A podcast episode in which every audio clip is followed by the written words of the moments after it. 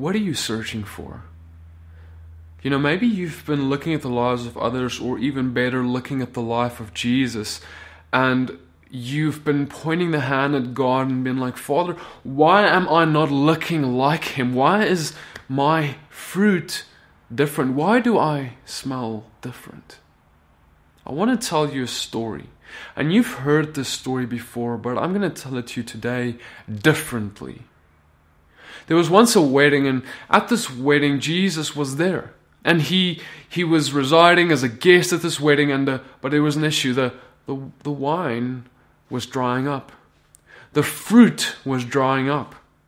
And Jesus' mother came and said, Lord Jesus, I need you to make a plan here. We've got an issue. And she gave him servants and said, and told the servants, let, let, do whatever he tells you. Whatever he tells you, you obey and you do. And Jesus continues and he says, all right, fine. Go to the pots, the, the pottery, the jars that you have here where you always put your wine in, and go and fill them with water to the brim. And the servants, they look at each other and they, they probably think something along the lines of, so are we going to now serve this place with water instead of wine?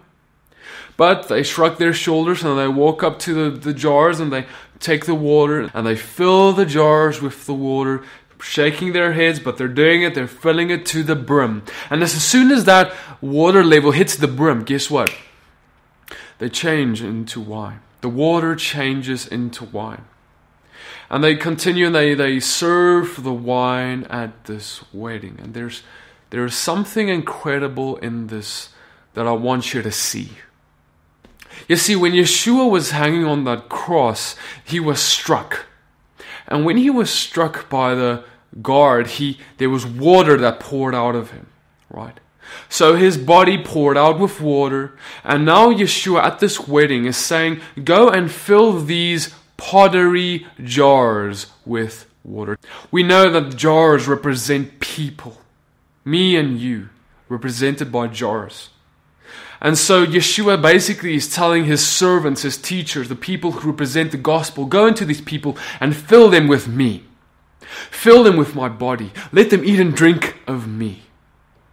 And so they fill these jars. And the moment they reach the brim, the fullness, suddenly there is a, a miracle. A supernatural work where the water now changes into wine. And guess what? Wine is fruit. The moment that it's there filled to the brim, they start representing good fruit.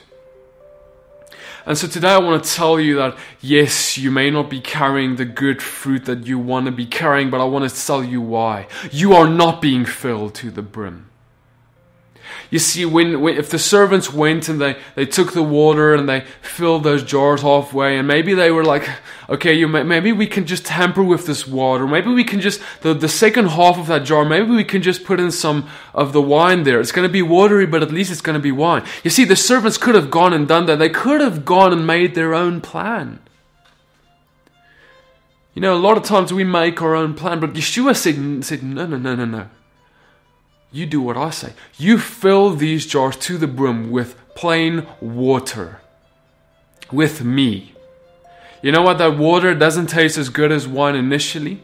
But oh, when it's filled to the brim, it changes everything. It will change the very being of, of, of the, the substance of that fluid. It will change the very being of you. And see, when you eat and drink of him, you will bear good fruit. But you need the fullness of him.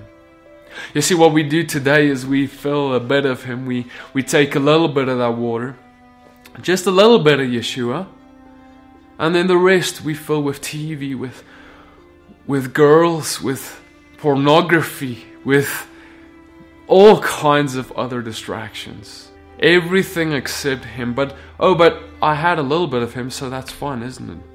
You see, friend, until you fill yourself to the brim, you will never see the fruit you're supposed to see, and you will design to hold. You will design. You were designed with a certain capacity, and God has designed you from top to bottom to bear everything that he has to offer. But if you are not going to fill yourself with everything he has to offer, you're going to fill yourself with other things. Guess what? You're not going to bear the fruit that you have been made to offer this world. So go and fill yourself with him.